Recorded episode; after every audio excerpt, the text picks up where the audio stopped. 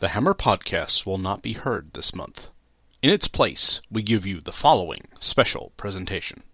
Legends of the Superheroes. For centuries, the world has been protected by a group of extraordinary men and women who have dedicated themselves to fighting crime. Greetings, and welcome to Legends of the Superheroes, a production of TheHammerStrikes.com, where we explore the live action appearances of your favorite comic book heroes. I'm Gene, I'm Chris. And I'm Mike. and tonight we're going to be covering what I personally consider to be the greatest superhero TV show of all time The Incredible Hulk. I won't disagree with that. Can't disagree with Yeah, that. I mean, oh, actually, I might be able to disagree with that. Well, I can I can disagree with myself only in the fact th- of Linda Carter, but Yeah. for when I remember watching the show when I was a kid, that was the be all end all. Oh, Incredible Hulk's on. I'm in front of the television, and I, the the weird thing is I don't remember how I discovered the show. I remember how I discovered. Well, why don't you tell us how you discovered it? I remember that I, I discovered it through an episode of Mister Rogers' Neighborhood. I love that episode.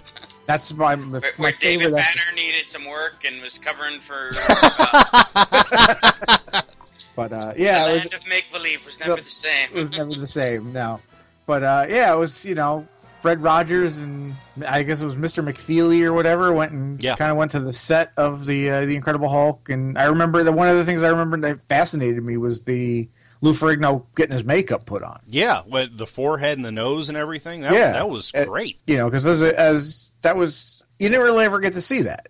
You always, you never got to see the behind the scenes stuff. And as a kid, that was insanely cool. Yeah. I, I have a vague memory of that. My, my introduction to this show, I had uh, aunts and uncles that were teenagers when I was young. hmm you know, teenagers in early 20s and whatnot, when the show was on, uh, or they grew up with the show.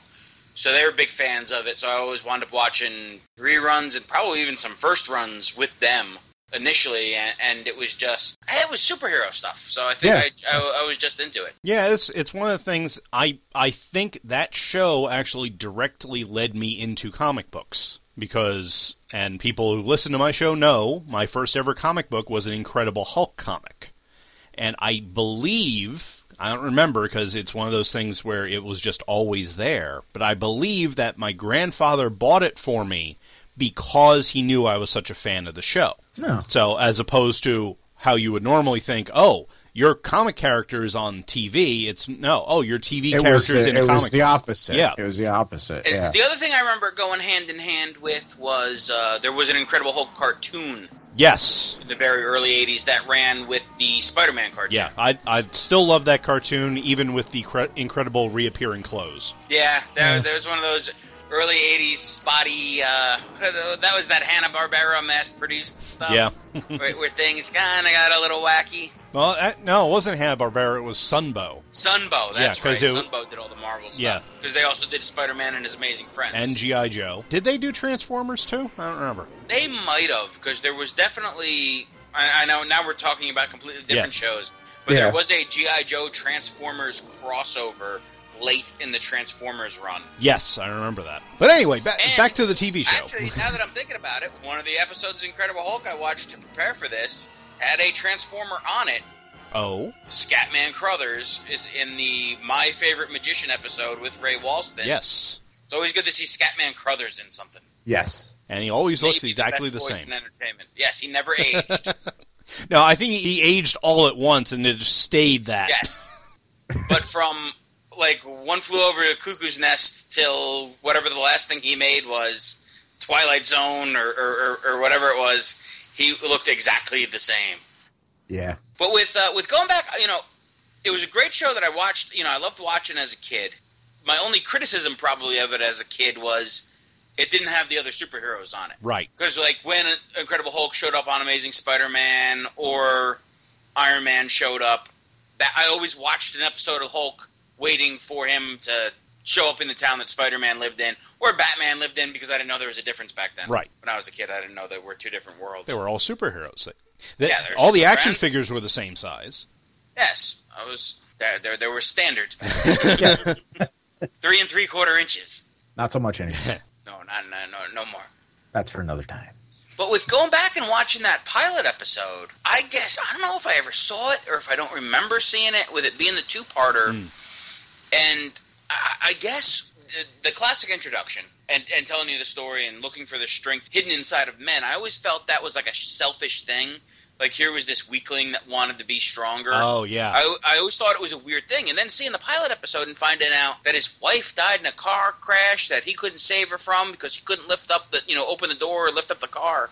And it added this pathos to the character, Mhm. this, this, de- and that, that it made the sad walking away song at the end mean so much more. which I have, a, I have a kind of a, a, a tangent on the sad walking away song where I was watching, I was kind of pre gaming for this ep- this show, and so I was watching a bunch of episodes last night, and my wife turns to me and she goes, "The ending of these episodes are so sad." And I said, "Well, yeah, because he's got to walk away to the sad walking away song. Yeah. you know, it's you can't be joyous. Well, the the show, You know? the show itself is really, really melancholy because It really because is. every time you think he's getting that close to a cure, like in in the uh, my favorite magician episode, he's taking these injections and he's hoping, you know, after all this time, he's going to f- actually get that cure. And at the end, it's well, this didn't work. Maybe I'll try something else. You know, it's like eh, every time even if he was that close to finding it. In one episode, there actually was a cure that the one guy threw against the wall, the vial smashed, and the cure was gone. Yeah, You yeah. know, it's not a happy program. no, it really isn't. and, and he makes the choice sometimes where he could cure himself or get closer to a cure, or if he has to help somebody, he always winds up choosing to help somebody, Right. and costing himself the, the piece of the cure. What I noticed through the first, and I watched around about the first ten episodes right in a row. And I, I don't know if it carried over through the series. I, I have a feeling it did. It, there's a very Jekyll and Hyde, Two Face theme throughout it, and not just that David Banner becomes the Hulk, but most of the villains, at least especially in the first ten episodes, are devious, but not at first. They come Yeah. off as a good-natured person. They don't come off necessarily as the villain, and then there's the twist. Right. Lonnie Anderson turned out to be a villain, and yeah, yeah. And that was that was what I was gonna say was I was having fun with it watching the first handful of episodes and seeing people that I recognized, maybe not, you know, gi- that went on to become giant stars in, you know, film and TV, but people I recognized from other things. Like I think the second or actually that it would have been I guess the the first episode after the two the two-part, the, the, the uh, two the te- technically the two pilots. Right. yeah, the pilot movie, I guess, is the way. Um, and it was then the, originally and then aired. the there was another there was another two parter episode was uh, the the main I guess character that Banner has to help in the episode is uh, Crease from Karate yeah, Kid, Marty Cove. Marty Cove, and uh, you know so it was a, it was kind of fun watching that and going oh I recognize you know. I recognize them from from this. I recognize them from that. So Death in the Family it had uh, Gerald McRaney in it. Yeah. you know, and it, for people that is, you know, I knew him as Major Dad. Right. So it was kind of fun. You know, it was kind of fun seeing. Mr. Feeney slash the voice of Kit was in an episode. Yeah. the evil doctor. Yeah. There, and, and actually, that was something else I picked up at, for it too. It has it. it- I feel that it deals with a lot of the. There's a lot of uh, bad doctors in it. Oh yeah. Evil, Evil medical professionals. evil medical professionals. There's the episode at the zoo with the Oh, you yeah. know, the, the the vets that are smuggling diamonds. Mr. Feeney is a doctor that's Yeah. Mm-hmm. giving the girl poison so the, the, the stepmother can inherit the money. That- and that's the episode with Jar, uh, with Gerald McRaney. right. okay, yes. Yeah, the two part. Where you know I'm looking at him that whole episode, and I didn't know who I didn't realize who he was. Yeah. Now that you say, yeah, Major and that's Dad, I, you know it's it like I've makes seen him in complete a, sense, yes. seen him in a bunch of bunch of different things. Well, I mean, I think just from the the pilot on, misuse of medicines in there because that's how David Banner got in this position. Is he misused medicine on himself because he he was sick of waiting for results and he said, "Okay, I I have a theory. I'm going to take this injection. I'm going to crank up the gamma radiation, which he didn't realize apparently there's some some maintenance guy who is able to tinker with medical stuff and, and increase it by a thousandfold, and that's wh- how he ended up becoming the Hulk. Is he was the first technically evil doctor? yeah, Yeah, and and there's always that underlying of he's working as a janitor or working at something, and he does run into the doctor, and he gets very condescending comments and reactions from these medical professionals every You know, time oh, he runs into something. Oh, you're just the lowly janitor. How Yes, could you, it- you know, it how could really- you know this? Right. It, it it really shows like what pricks doctors can be. yeah, but I I don't know what drew me to the uh, the show so much as a kid, except for maybe like the one the one guy uh, Michael Bailey describes it as it's it's the porn reaction. You're you're watching it for a specific thing, and in this case, it's waiting for him to hulk out. Yeah, yeah. Yes. Uh, well, and, and and you're waiting for that, and then when the Hulk shows up, it's I mean it's it's it's a giant dude painted green. Yeah, Yeah. And Ferrigno was such an impressive guy physically that still is. still is Yeah. yes. Oh yeah. And he could just capture the the attention. Yeah, and I have to say, you know, for all any criticism of him or anything, the, the man could mime. I mean, the, some of the acting he does is the Hulk, where he can't say a word. Just his expression under all that makeup is Yeah. still Oh, yeah. really, really good. Yes. Yeah, and, and, and there's a lot you can see the way he's um, the way they portray the character being gentle with children, Mm-hmm. animals. Well, kind of animals. He does in the first couple episodes. He does fight a bear and a gorilla. He fight, he fight, he, I was why I was cracking up over the gorilla fight. I had to go back and show that to my wife last night. The gorilla fight. Yeah. And, but then the gorilla fight, and then he hides out in the tiger and the tiger habitat, pit. And there's this and he's petting. He's petting the it's a tiger whole- cub. He's petting a petting baby the tiger. tiger. He's petting the baby tiger. and then what I just thought was great about that was he gets up to leave, and the tiger's as you know, as David Banner, Bill Bixby gets up to leave, and the tiger's like, "No, don't, don't leave. I was comfortable." Yeah, the tiger's still trying to cuddle with him. But in, in, in watching those things, I would kind of get, I, I'd, I'd run my own inner monologue of Hulk type of comments, like Hulk like kitty cat, Hulk, Hulk no like silly monkey. Hulk. yeah, yeah. And, you know, it, we're tangenting again, but I have to point out that Ferrigno was able to do the voice of the Hulk later on in his career. In the 90s cartoon, he was the voice of the Incredible Hulk. Really? Yeah. Yes, I did not know and, that. and I think he does some of the voice stuff now for the Avengers Hulk, the live action Hulk, the new live action Oh. Marvel films Hulk. Oh, the Mark Ruffalo Hulk. the Mark Ruffalo Hulk. He's doing some voice stuff for that, some of the growls and grunts Okay. and stuff. Well, that makes What I, sense. I did a little bit of research with this original series. The growls and the grunts were Ted Cassidy Yes. in the first season of Adam's Family fame, Lurch from Adam's Family, who's also the guy that does the narration. Right. And then he passed away, and they replaced him with oh, I'm not going to remember his name. He always plays the crooked cop or prison warden or evil general. That could be a number of people. Most of them British. no, he's a southern guy. Ah. It's the uh, yeah. When you can't get a British guy, you get the uh, you get the Southern guy to be the real. Uh, I should I know I should have I wrote mean- this down. You guys keep talking. Let me see if I can find it. Yes.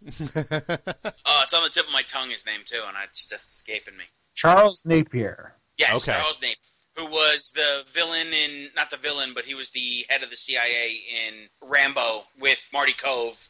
Yes. Mm-hmm. Mhm. Right, yes. And uh, Lou Ferrigno, bit of trivia, was not the Hulk in the entire show. Right. In one scene in the pilot, the original actor cast to play the Hulk is in it Richard Keel. Richard Keel from Jaws from James Bond. Yes. Or anybody younger than every, anybody in uh, younger than us knows him as the very tall guy from Happy Gilmore. Yes.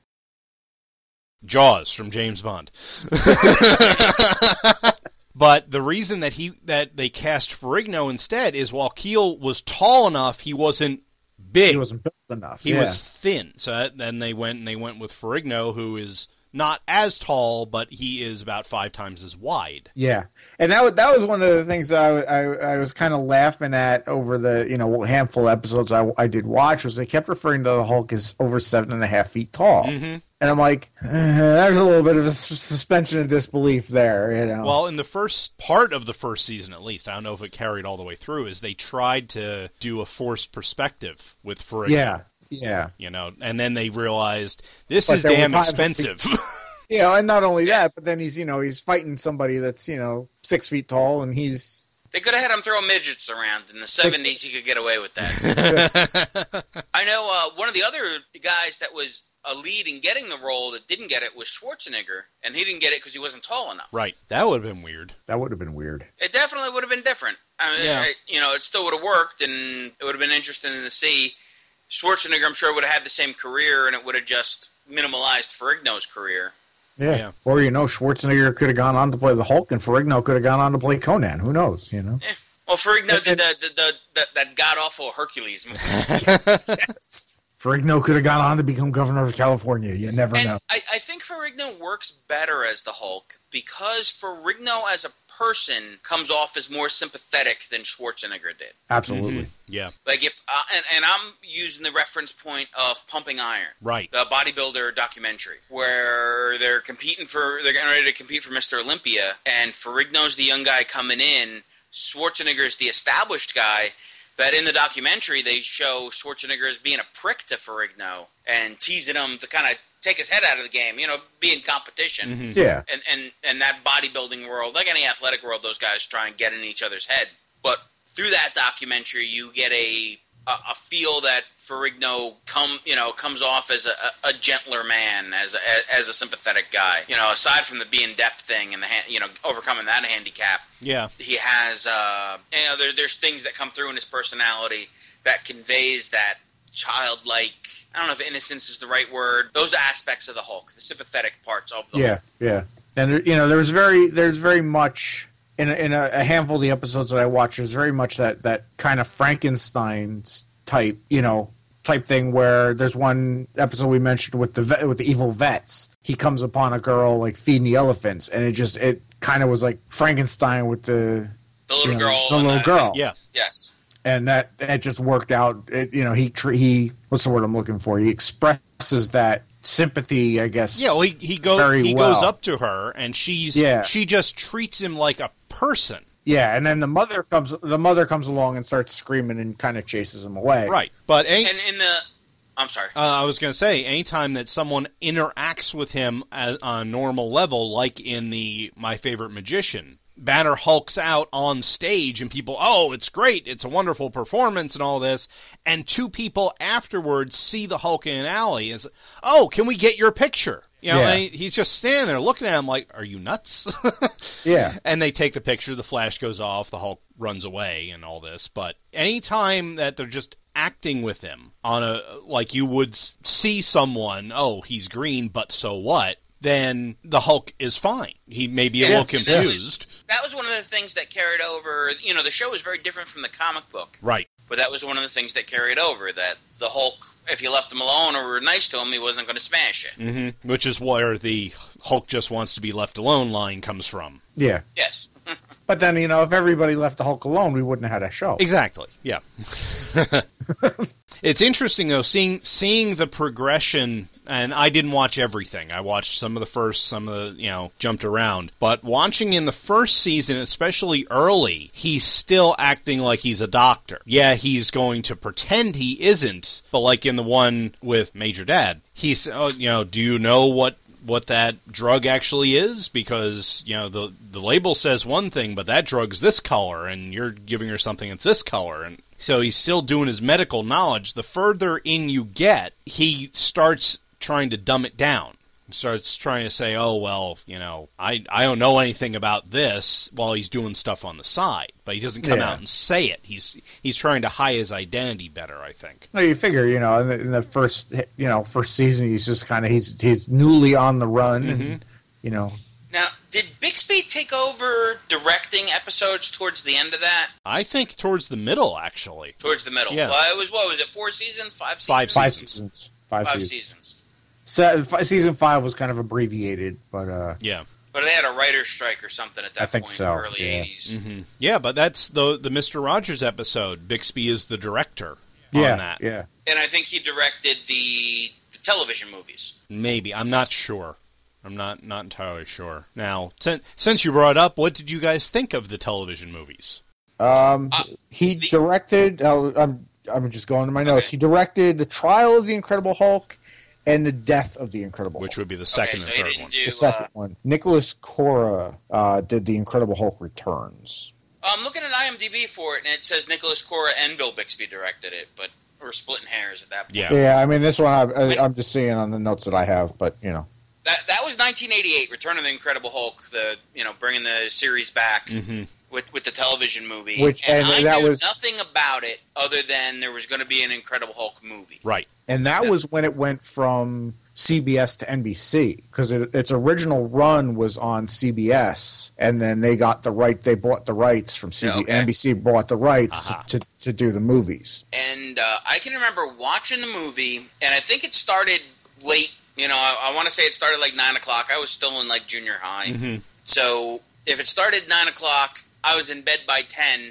I watched the first part of the movie. They started introducing the characters, and I think I just got up to I'm Donald Blake, who I wasn't 100 percent sure who he was. Right. but then w- with the hammer and Thor showing up, I was the happiest little kid in the world. Oh, no yeah, kidding. Yeah, and that was that was what was kind of cool about the movies was they were starting to kind of introduce other characters from the Marvel universe. Where the trial of the Incredible Hulk was Matt Murdock, Right. Daredevil. right. And his super motorcycle. Yes. Oh, wait, wrong show. Yes. I have the complete when when you're ready to do Street Hawk, I have the complete run of Street Hawk Nice. somewhere in a pile of DVDs. I have all almost all the superpowered vehicle TV shows. Yeah, when I was a kid, that was always my dream that Street Hawk, Knight Rider, and Airwolf would have a crossover movie. Right? That would have been so awesome. And Highwaymen. Oh, yeah. That was Flash Gordon in a superpowered tractor trailer. With the guy from the Energizer, the Australian guy from the Energizer's commercial. now we're really dating Oh. ourselves. Yeah, now we're real. Yeah, some old ass '80s stuff. Uh. Yeah. But uh, the, the the Thor appearance was great. They did some great stuff with that. Yeah, that worked out really well. That, you know, wasn't the, you know, red cape Thor, but it, it worked in the context of that universe. yeah, yeah. And then Daredevil was a little different. He was in kind of a black ninja costume. But the Daredevil appearance, they also had Kingpin in that episode. Yeah, yeah. John yeah. Race Davies played Kingpin, and they they were were definitely kind of maybe we'll spin a pilot off of this. And I do remember reading something. Wizard might have just started around then, so there were articles in the magazine about those shows, Right. The the Hulk movies, and there was some talk about almost a Marvel Comics presents TV show Mm-hmm. where one week you'd get the Hulk, one week you'd get Thor, one week you'd get Daredevil, or you know, a crossover, you know, two of the characters doing something together. Yeah, because those movies had they, they always ended with, and this hero is now going to go on to do other adventures. Why don't you watch Yes. them? Yeah. And, and the death of the Incredible Hulk actually replay. Initially, they were going to do um, they were going to introduce She Hulk. Okay, Uh, they did Death of Incredible Hulk instead, and then they were going to revive it, do She Hulk, and give the Hulk uh, Banner's intelligence. Let Lou Ferrigno talk in a in a, in a follow up movie. okay, and I think uh, Bixby's health Yeah, was Bixby, uh, Bixby, before they got the, the the fourth movie out, it, Bixby had passed away. yeah. But there was a lot of fun potential there for that Marvel universe to be on live television. We only got We only Hulk, had the- Thor, and Daredevil out of it. We only had to wait what twenty years for that, but the potential was there. but the potential was there. And are you guys aware that this TV show is the directly responsible for the creation of She-Hulk? Yes, I did read that in in, in, in a little bit of the research that I was doing. Mm-hmm. That they were going to introduce a female Hulk character, and Marvel wanted to crank cranked out the She-Hulk character quickly, so they would own the rights to it, and not and the television studio Right. would not. Because the Bionic Woman was owned by the TV studio, not the creator of the book series that the Six Million Dollar Man was based off of. Really? Yeah, that's that's why Stanley did it because even though the Bionic Woman has the same eye, the same ear, the the legs, the arm, it's Well, derivative. she had the ear, he had the leg, he had the eye, He had- yeah, and but then it was arms and, and legs. but it's Head, based shoulder, it's shoulders, based knees, on that toes. character, but because the studio created a new character, they owned the rights and didn't have to pay the guy. And Stan Lee saw that and said, "Hell no!" and quick wrote the She-Hulk, and there it is. Yeah, But the She Hulk, the original comic, is actually where she first appears. I believe he's referred to as David in the comic. which was interesting. Yeah, all this Well, at that useless point, trivia. they were they, they were really trying to tie it all in. Yeah, because it didn't have like the the covers, you know, from your favorite TV show or something like that on the covers of the Hulk comic at the time. Right. And it was kind of odd that the CBS had Hulk and Wonder Woman both running at the same time. They were back to back. You know, I guess in retrospect, when you realize it's a, a Marvel character and a DC character on the same network on the same night. And then apparently, I guess that Spider-Man series that ran, which got never never really got picked up. I read recently that one of the reasons they didn't pick it up was because they didn't want to be three superhero shows deep on CBS. Now you have people fighting over how many Yeah, that- superhero that- shows that- they have. Now you're tripping over them. Yeah, now we're lousy with them. yeah, and I'm happy. I'm happy, but Can't beat it. I'm not going to watch all Live of them, action, but I like them. serious TV shows. you know, and, and I think going with a, a keeping the Hulk kind of a the dour tone and keeping it serious uh, definitely helped the series because if they made it too kid friendly or too goofy, hmm it wouldn't have lasted at all. no, Oh, because if not it's at all. if it had any type of camp in it, it would have just destroyed the whole concept of it. And and when, when, once you start to be silly when there's a big guy painted green, you, Right. Yeah, you have you have to believe that is real, or this the show doesn't work. Yeah, Right. yeah. It's like Looney Tunes. I, I've used this analogy a lot recently, but The Incredible Hulk is one of those shows that you can watch as a kid and get a kick out of the Hulk throwing people around, and then watch it as an adult and just realize how much David Banner is dying inside every time he has to leave something. Like the one I watched this tonight, right before we we got on, was it was called Sideshow, and he ends up in a carnival kind of thing, and he's helping this one mentalist woman, and they're getting hot and heavy. Yeah. And at the end, eh, because the Hulk was seen by everybody, he has to leave. And you can just the look on his face, he's smiling, but you can see in the eyes, it's killing him to walk away from her. Yeah. Yeah, he starts to find that happiness in, it, in in a lot of those episodes and then has to give it up. Yeah, and it's just it, it works so well for all different ages. That's that's why the thing lasted so long, I think. And you could almost say that the series is a metaphor kind of for somebody with an addiction. Yeah, For, for an Oh, absolutely. alcoholic or a drug addict, where a guy finds that moment and gets himself together and he has these pieces of clarity that everything is, is going well in his life. And with this, it's, you know, a physical attack and anger that brings it out. But like a an alcoholic that then falls off the wagon and wrecks everything that he has and has to leave you know, Mhm. has to ha- has to start all over again. And and, and it's that with it was literally a day by day thing with him where he would have to go and start a new life somewhere else because of who he was and what he had made him of of himself. I never really thought about it that way. That's Yeah, that's I mean brilliant. That, that's that is. And I was I was a little worried coming into this because I hadn't seen the show in 30 years at least. And it had been sitting in my Netflix queue since Mm-hmm. I saw that it was on Netflix. I'm like, ah, I want to watch this again. And this gave me an excuse to watch it. And I was worried going in because I, I was like, how is this going to hold up? Yeah, I felt the same. way. Surprisingly well. Yeah. Surprisingly well. my you know, I would every once in a while it would run on Sci-Fi Network or something. I'd catch a little piece of it and watch it here and there. But my strongest memories is kind of Lou Ferrigno throwing stunt throwing stuntmans through uh, Through walls. breakaway doors and Right. walls and stuff. Yeah. Wrestle on a guy in a gorilla suit, you know? yeah. Yes. Yeah, but when we had first talked about doing this, that's why I went back and I rewatched the pilot. And you could put that on TV today and it works. Oh, absolutely. It's, absolutely. it's great how well that holds up. Yes, the As I story that's told in the pilot is is, is is a great story. You know, it was definitely, a, and I think it was one of those things where they took a shot of we made a movie and they did such a good job with it that it generated the series. Right. Yeah, you know, 'cause- I- I'm sorry, go ahead. I I was just going to say ev- everything you need is in in that opener and it for me it works better than the comics than the comic origin because the comic origin whether it's a gamma bomb, a gamma reactor, whatever, it's all it's all happenstance that Banner gets turned into the Hulk. Whereas this, it's something he it's was kind of it's by his own hand. he- yeah, it's by his own hand, and it's because he was so obsessed.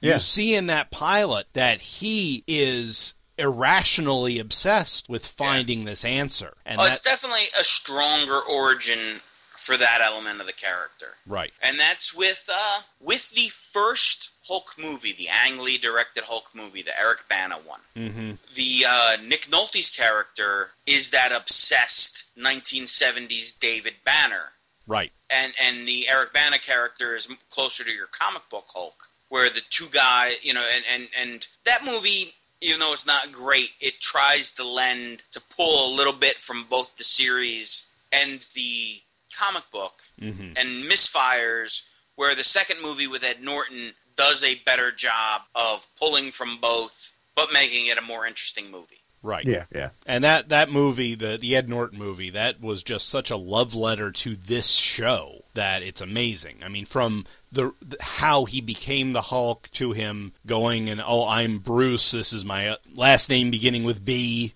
Yeah. thing, you know, and he's st- working as a maintenance guy. It's like whoever I don't know too much of the story behind it, which is bad. I normally watch all that stuff. but it's like that whoever made that movie just said, "I love this show. That's the movie we're making." They made it, and it's for both. That movie is both for the comic book fans and the fans of the TV show. Yeah. Where there were definitely elements that they tried to do in the Ang Lee one, but it went into too much of the dark psychological aspects of it that it wasn't the superhero movie people wanted to see. Yeah, it, it was it was too much the tortured little kid acting out kind of background of the Hulk, which I Which is why I think I think why that movie is just called Hulk because it, there's nothing incredible about it. very good point. foresight. Now, on a on a, uh, a a less serious note, I guess for for the Hulk and the legacy of the Hulk, that one of the things that the TV show created almost by accident. Lou Ferrigno was doing talk shows promoting the show, hmm and he appeared on some morning talk show. And there was also a uh, the professional wrestler Terry Bollea was on at the same time. And here's Ferrigno standing next to Terry Bollea, and Bollea had just showed up in WWF, and they had given him the Irish name, the Irish last name of Hogan, and he was going to be Terry Hogan. And the guy on the talk show said, "You know, look at you, man. You're you're, you're bigger than the Hulk."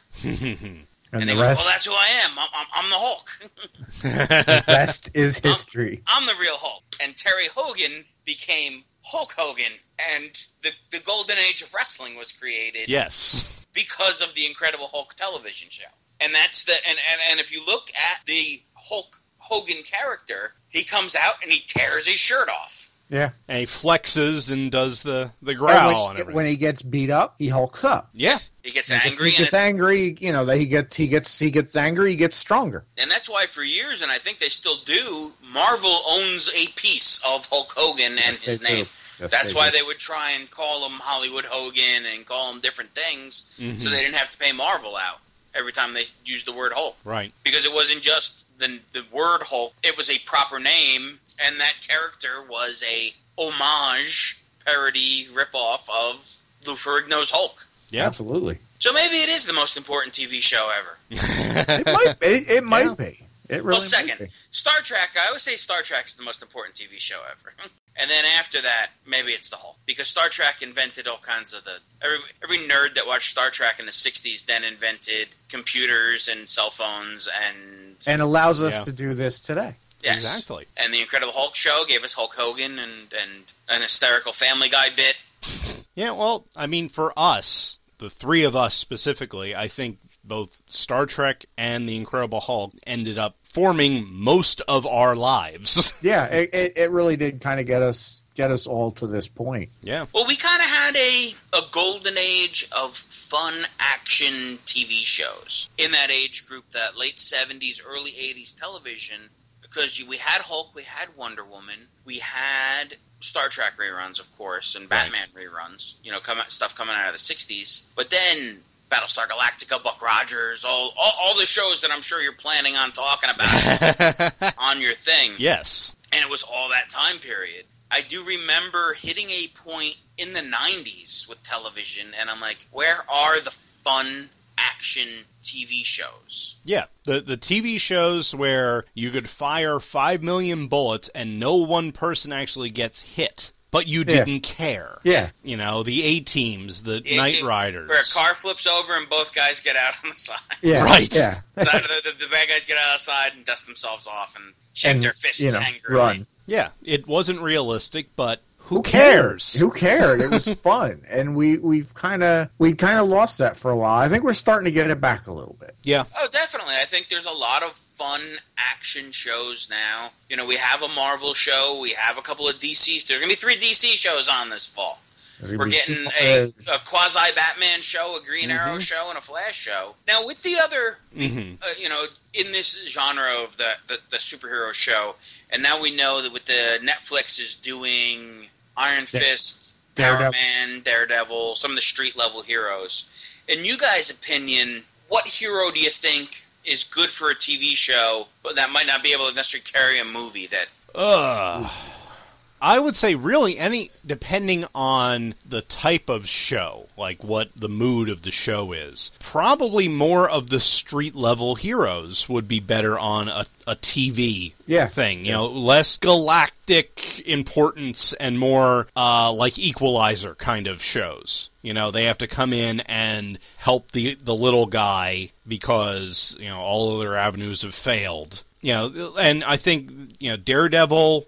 Power Man, Iron Fist, those those are perfect for that kind of thing, especially if what I heard is is true, and they're putting Daredevil in the seventies. I've, Yeah, I've heard that. I don't know. I, I want to see the the Power Man show in the seventies. Oh yeah, I mean that that would be ideal. yeah, that would be a lot of fun with those shows. But you know the, the the problem that that runs into is how do you cross them over if they intend at some point to cross them over with the mainstream shows of Shield E and the, or throw them in the movies. What, what That I have a gets feeling a- that they're going to do is they're going to set it modern time, but give it a distinct 70s television show feel. okay. okay. Yeah. You know, a I could- grittier crime drama, you know, something that, uh, you know, that, that 70s dirty New York is one of the best characters ever in film. Yes. Okay. Yeah. So you would- you would end up with Daredevil,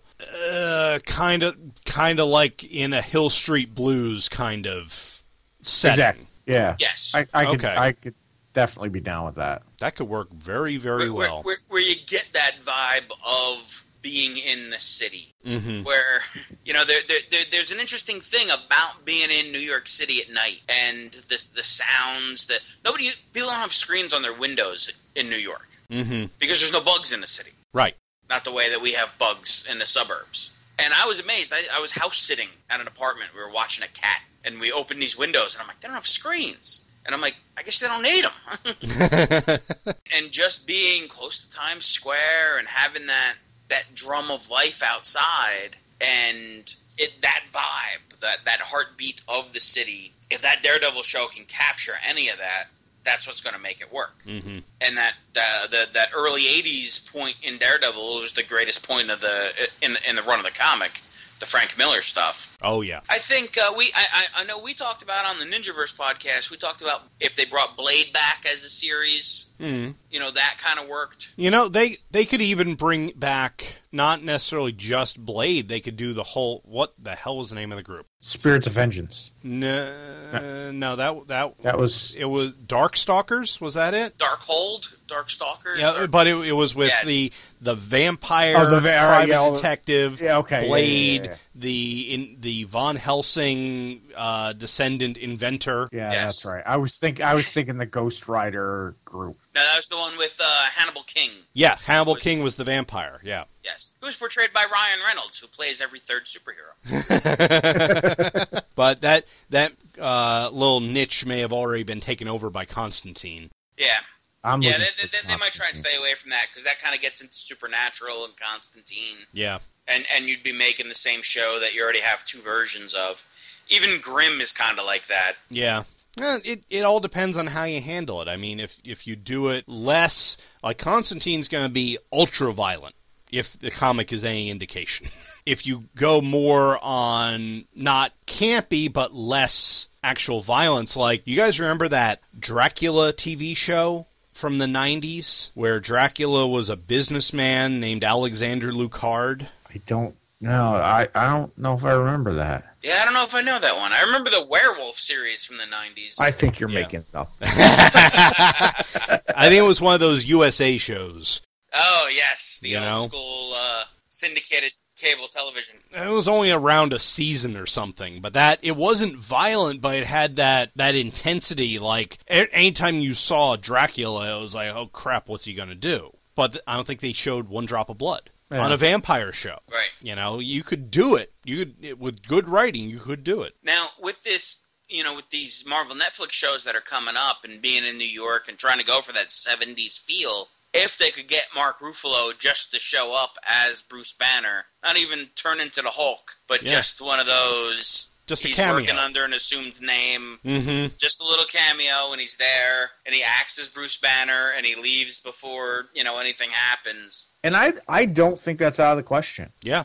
I really don't. I especially with the way you know Sam Jackson's shown up, shown up in Shield. Yeah, yeah. The way he, they worked him in, you know, it, it made a lot of sense because no, with that show, normally the director wouldn't necessarily be involved because it's this offshoot group, and he managed to get himself in. You know, even if even if it's you know a thirty second cameo at the end of an episode, you know, a Yeah. little stinger at the end of the episode, and you, you know, it's it's kind of nice to be able to tie everything together. And I think you know having Ruffalo show up an episode and and really not be Hulk, just be just be Banner. Right. Yeah.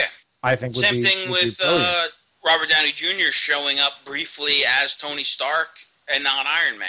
yeah. Mm-hmm. They have a lot of leeway now that they've connected those two worlds Yes. of the, Which is the, the really television nice. and the movie world. And it makes it, it makes for a lot of fun Possibilities, possibility. Yeah.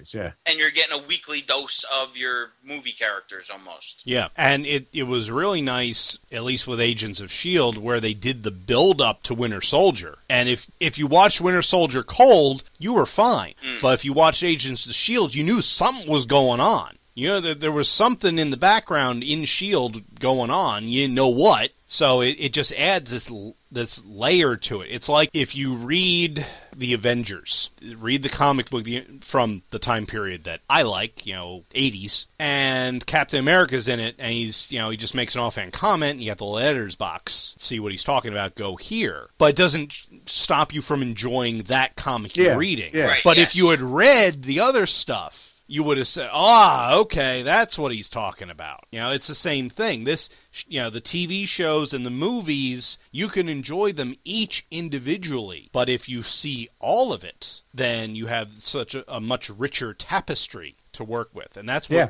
Oh, yeah. to- and to bring it back to the actual topic of the show, that's what Marvel seemed to be laying the groundwork with with the the TV movies. Yeah, where they were starting to introduce those characters, you know, Thor Yeah. and Daredevil and, and Kingpin and all that. And uh, you know, we could have had this we really could have had this you know, what we have today twenty years ago. Yeah, but then you would have had that weird Iron Man suit. Yeah. What is that weird Iron Man suit from? I see that picture, and I remember seeing that years ago. What I, is it? I don't. It was a rem- movie, right? yeah, yeah. It was it was like a TV movie. A TV movie. And for some reason, I remember it being like distinctly Canadian. Google is my friend. Yeah, I I don't. I, like, I don't know if it was necessarily called Iron Man or. But I keep seeing that picture where he's like a. He looks like a 55 gallon drum with legs. yeah, Yes, which was kind of the original Mark One armor. Yeah. yeah, in, in a certain point of view. hmm when was that from? Yeah, like around What do you mean the, the, the, like the time frame, do you know? Oh, I I don't. I just I just remember seeing seeing the clip. I don't remember where where. Maybe it actually was something came. that never got Nineteen made. seventy eight. Really? Yeah. And what was it? It was a TV show? It was a movie? It, was it was a movie. It And what was, was it an it was an called? Avengers movie. Are are you sure you're not looking at the fan made thing? Maybe. Oh, I'm seeing a bunch of stuff that says Avengers trailer from the 70s is Yeah. fantastically awful. Is that a That, fan made that's one? a fan. ma- That's a mashup of that Iron Man thing, the Captain Oh, America. the Captain movies. America with the with the Yeah. motorcycle Yeah. helmet on. Oh, that's Yeah. it. That's, yeah, that that's a fan made thing. eh. That's the, someone basically said, "Hey, let's let's look at if we took all these old TV shows and crossed them over like the current Avengers did, what would it look like? You know, how how cheesy would it be?" But I don't know where that Iron Man. Yeah, I'm not comes coming from. up. I'm not coming up with anything, which is interesting. Yeah, all I've ever found on it is just that clip. I don't know where where it And comes that's from. horrible. I don't know who whoever came up with that needs to be locked, locked away forever. It looks like Bender from Futurama. Well, it, it's right up there with the rubber ears on the Captain America movies from back Uh, then. true. Well, he had rubber. he had rubber ears in the '90s movie, right? That too, yeah, yeah. And the the, the best part is the '70s one where the, the helmet is the motorcycle helmet. motorcycle so, helmet. so he looks, you know, he looks like his uh, he's got a leader head on him. Yes, and the shield attached to the front of the motorcycle. Yeah, and it's And- and- clear. and Of course, looking up this picture, it pulls up all these pictures of that horrible Fantastic Four movie that we. we love the reference. yeah, we will not mention that. No. That's one of those things. Uh, it, it's just like the U- the uh, Universal Studios rights at, for the theme park. You want to revert back to Marvel sooner rather than later. Yeah. Now, as far as the Marvel show, there was the Captain America show, or was that a show, or was it a miniseries? The Captain America TV thing. Yes, There- there were two TV movies. two TV movies. Okay, Yeah, they never actually made a series out of it, and I think it was two different Thank- actors. God. And then there was the the Doctor Strange pilot movie. Where he Right. looks like he looks like a porn star. It was the seventies. What do you want? he had to have the seventies porn stash because he was in Oh, the he- seventies. He absolutely did. Uh, And he's wearing these ginormous gold chains like Mr. T. Uh, it's so Yeah. brilliant. It's so brilliant. then you had the Spider-Man TV movie that ended up being a, a short-lived series. right. We're through the net webs at people. Yes. Yeah, I, I watched that. That whole thing's on YouTube. The, the Is it- pilot. Oh, I watched that it, because another podcast, the the Supermates podcast, they looked at it, and it was the wife. I don't think had ever seen it, and wow, they they ripped it a new one. Then I watched it. Just I I said to myself, it can't be that bad. Never say that because it always is. it always is. It surprised me. I mean, it's you, always you have worse. the guy with the uh, the reflexes of a spider, and he can't get out of the way of a car driving at two miles an hour. Yeah. Uh, I, don't remember, I don't remember much about that. I remember Spider Man being on the electric company.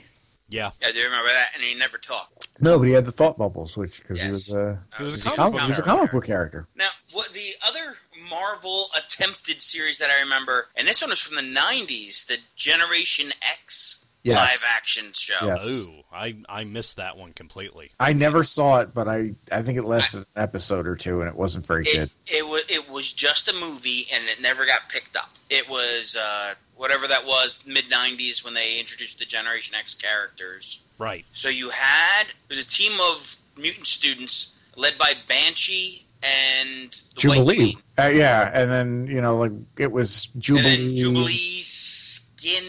No, it was Jubilee Husk. Oh, I'm not even gonna remember now. I gotta look it up. Jubilee Husk Chamber. Chamber was a weird character because he had like he was missing half his face because he blew up or something like that. I don't. Yeah, his power This was is so not Hulk related. but- Yeah, Or t- because you guys never go on tangents. I was gonna say this is a complete. You know, if for anybody that that has never listened to our show, this is pretty much what we do. Well, Oh, we They're started talking about- talking Marvel Start talking one television thing, and then properties. we will bring it back around. We always. you should listen to the the Batman episode I did with the guys from Back to the Bins. Tangents all over the place. uh we we tied in the the traveling Wilburys to to Batman. Batman? Listen to Wow. the episode. It actually made sense at the time. Listen to the episode. I- I- I'll have to go and look at that. Okay, the Generation X movie. You had Banshee and Emma Frost. You had Jubilee. You had Skin. You had Mondo. Steve McMichael was in this. Yes. You had M. I don't know any of these characters. Did- tho- They were like the original Generation X. Now was characters. Judy Dench playing him at that point, or was that still the other? M was uh, what was her character's real name? She was a very unusual character. I don't even remember. It was, it was Saint Croix something. Monet Saint Croix. the fact that you had the guy skin who could stretch his skin out to wrap people up in it, and you're saying that M was a weird character? Wow. in the book, she was because she, she was this snotty kind of uppity girl that I forget what her past. She had, she could fly and she had super strength or something. And then at some point when she got beat up, it turned out that she split and she was really two 12 year old twins that could combine and form one 18 year old girl. By your powers combined. Yes, some, some, something odd like that. And and to wrap the the whole Generation X thing up, She had a pet monkey. the villain was played by Matt Fuhrer, Max Headroom. Yeah, that's right. Oh, okay. That's right. I kind of rem- I kind of remember that now. I don't think I ever saw it, but I kind of remember it. I don't even remember it, and that's probably a good thing. Yeah, I remember watching. It was on Fox. I remember watching it when it premiered. Yeah, all right. I'm, I'm bringing up some of the character they had. Uh, they int- they created some characters for it because uh, Chamber and Penance would have been too hard to do special effects for the show. But that has nothing to do with the Incredible. Hulk. That's, it's That's absolute- just that. You know what? It helps It- it- highlight how it does. good that Yeah. Hulk show was. I was gonna Because say. Marvel couldn't get another show o- up and running for another 30 years after Right. that Hulk show. Yeah, it, it really does. It really amplifies how good this show was. And as I said earlier, to this day, how well that show held up. Yeah. Well, it was really the only successful live action thing Marvel had until Iron Man, Yeah, you know? yeah. You know, Blade was kind of successful, but not. You you don't think you don't necessarily think you know when you're thinking Marvel comics, you don't necessarily think Blade. Right. Um, Blade helped revive the let's do let's make comic book movies again. Right. Yeah, after the whole Batman and Robin oh, Yes. fiasco that she'll not go there. well, that killed the industry for Yeah. a good good portion. When they turned it into gay ice capades. Uh, I'm never going to look at that movie the same way again. No, you're not. Actually, I'm never never going to look at gonna that, look at movie again. that movie. Yeah, I- Oh, I man. refuse. I refuse to add it to the collection. I, I just and I'm kind of when it comes to my DVDs, I'm kind of a completist, but I refuse. I I, I, I just can't do it. Yeah, well, the only reason I have The Dark Knight Rises is because I got it for Christmas. I didn't buy it. I still haven't Yeah. watched it. Ugh. But that still has nothing to do with The Incredible Hulk. Oh, I just came across another failed Marvel series. or attempt at a series. Nick Fury, Agent of Shield. With David Hasselhoff, E Yes. because the Hoff had such a great show in the '80s, and then how could he not have a good show in the '90s? The Hoff had two fantastic shows. Well, yeah, Uh, I mean, at least on that world stage. right. And they has German singing. yes, Oh, this is interesting. I just brought up that incredible, that Doctor Strange uh, television movie. Yeah. Jessica Walter from uh, Arrested Development was in that. She played Morgan Le Fay. Ah, that's another movie I have to watch. That's one of the few that I have not seen out of the all the failed Marvel attempts. Most of them, I think, passed me by just simply due to I didn't see them when they were first on and had no interest in any other time they came up. and some of these, if you haven't seen them yet, I highly recommend watching them because they're just that bad. Well, that's kind of part of the impetus of me doing this this series of shows is I want to see these things. Yeah, yeah. I mean, there was uh, there was just so many possibilities out there. Even going all the way back to the the 40s with the serials, like the the Batman, The Batmans, serials, yeah. which I have on DVD. I watched the first couple of the um, what is it, the Electronic Brain, I think, where if if you have the uh, the DC Comics. Uh, music CD, the 75th anniversary CD. That's one of the Batman songs on there. Is Oh. the opening? Nice. I, I, I never saw any of those Batman serials. I'm, al- I've always been aware of them. I, w- I was always a big fan of the Max Fleischer Superman uh, Oh, cartoons yeah. from that point. Yeah, those those are great, and those well, I didn't know until recently, and this is another thing where I don't understand how I didn't know this. But the voice of Superman in those cartoons was the same actor from the radio program, Bud Collier. Okay. You know, so he was doing Superman on both, and he he's the guy that came up with because he was on radio came up with the this is my Clark Kent voice and this is my Superman voice. You know, so it sound and they actually had people writing into the station wanting to know who the other actor was because he was so good at it. And now we're subjected to the Batman voice.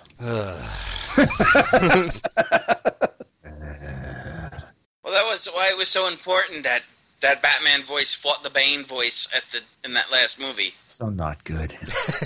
so not good. But you know what was good? The Incredible Hulk. Yes, it was. It was It's very all good. just retrospect on how good that Hulk series was. Oh. It- Yes. it- it is, and it's it's so good. And it reminded me. I've been reminded how good it is, even when we're done with this. You know, recording this show. I'm gonna go back. I'm gonna finish watching the series. Oh yeah. It's it's it's a good example of kind of how less is more, and you didn't have to go too much with it because it's kind of essentially the fugitive to a point Yeah. where it's Dr. Richard Kimball going from place to place to place, trying to prove his innocence and find a one-armed man. You know, s- slight variations. Yeah, that that was that was kind of a uh, a TV trope back then. I mean, if you think about it, The Fugitive, Kung Fu, Have Gun Will Travel, Knight Rider, A Team. You know, they're, they're all of these are the same thing. Yeah, it's the it's a sh- wandering hero. Yeah. yeah, they all go where they're needed or where Wherever fate takes them. Right, and then they they come in, they deal with the, whatever problem. In the Incredible Hulk's case, David Banner hooks up with the most beautiful woman in the town. Every course. episode, Every episode. to quote Michael Bailey from Views of the Long Box, David Banner gets more ass than a toilet seat. And, but that girl's uncle who raised her is always in over his head. Right. Some local gangster or Yes. sheriff Yes. or. It's, it's kind of like Tom Joad from The Grapes of Wrath. Wherever there's a cop beating a guy, I'll be there. you know, he's a, wherever there's a crooked circus promoter, Yeah, really. Uh, I'll be there. And it's just it's they were so good at doing that in TV that when it came to this, it was it was just like the character was tailor made for that kind of storytelling. Yeah. it's funny because it's one of those things I can go back and watch, and nostalgia doesn't do anything for it. It's still uh, such a good show that even someone who didn't really watch it, like my wife, I don't think ever watched it growing up because it just it wasn't in her wheelhouse. It wasn't Yeah. you know it didn't have ponies or princesses in it, so she didn't watch it. So she watches it now when I have it on, and she's impressed with it. You know, she enjoys them, and there's no nostalgia with her at all. Yeah. Oh, Yes, she's a geek, so it helps. You know, she's inclined that way already, but. If it's a bad show, she doesn't hesitate to pipe up. Yeah, "Oh, and this is that that crap." was that was kind of I you know I was a little little worried that I was gonna you know the nostalgia effect was gonna affect my viewing a little bit, but it really it really didn't. You know, where I went in thinking you know remembering the show being good, and it really Not is being good. disappointed, yeah. not being disappointed, not being like oh wow this how could I have watched this as a kid? This was like when you horrible. go back and watch He-Man. He Man is so bad, so bad. I got the Christmas special for a dollar this year. it's on Netflix. worse. It's worse than you could imagine. You gonna go demand your money back? Nah. that would be great. Hey, you walk into the we store. I bought this for a dollar. I want We my money need back. we need something for our Christmas episode. Uh, well, I think we've successfully run this topic into the ground. So, I think so. I think so because now we're talking about He Man Christmas. so why don't you guys tell everyone where they can find you on the interwebs?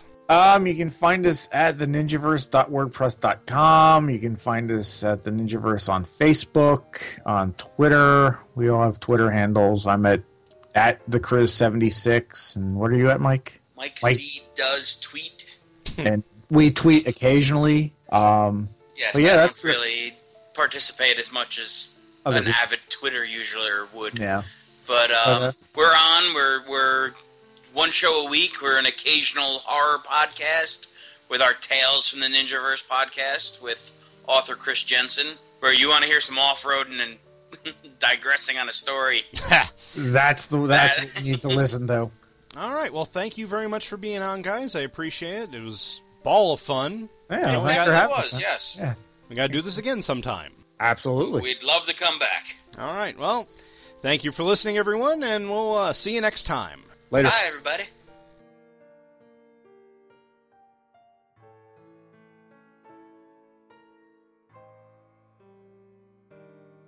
Legends of the Superheroes is a production of thehammerstrikes.com and focuses on examining live action versions of superheroes.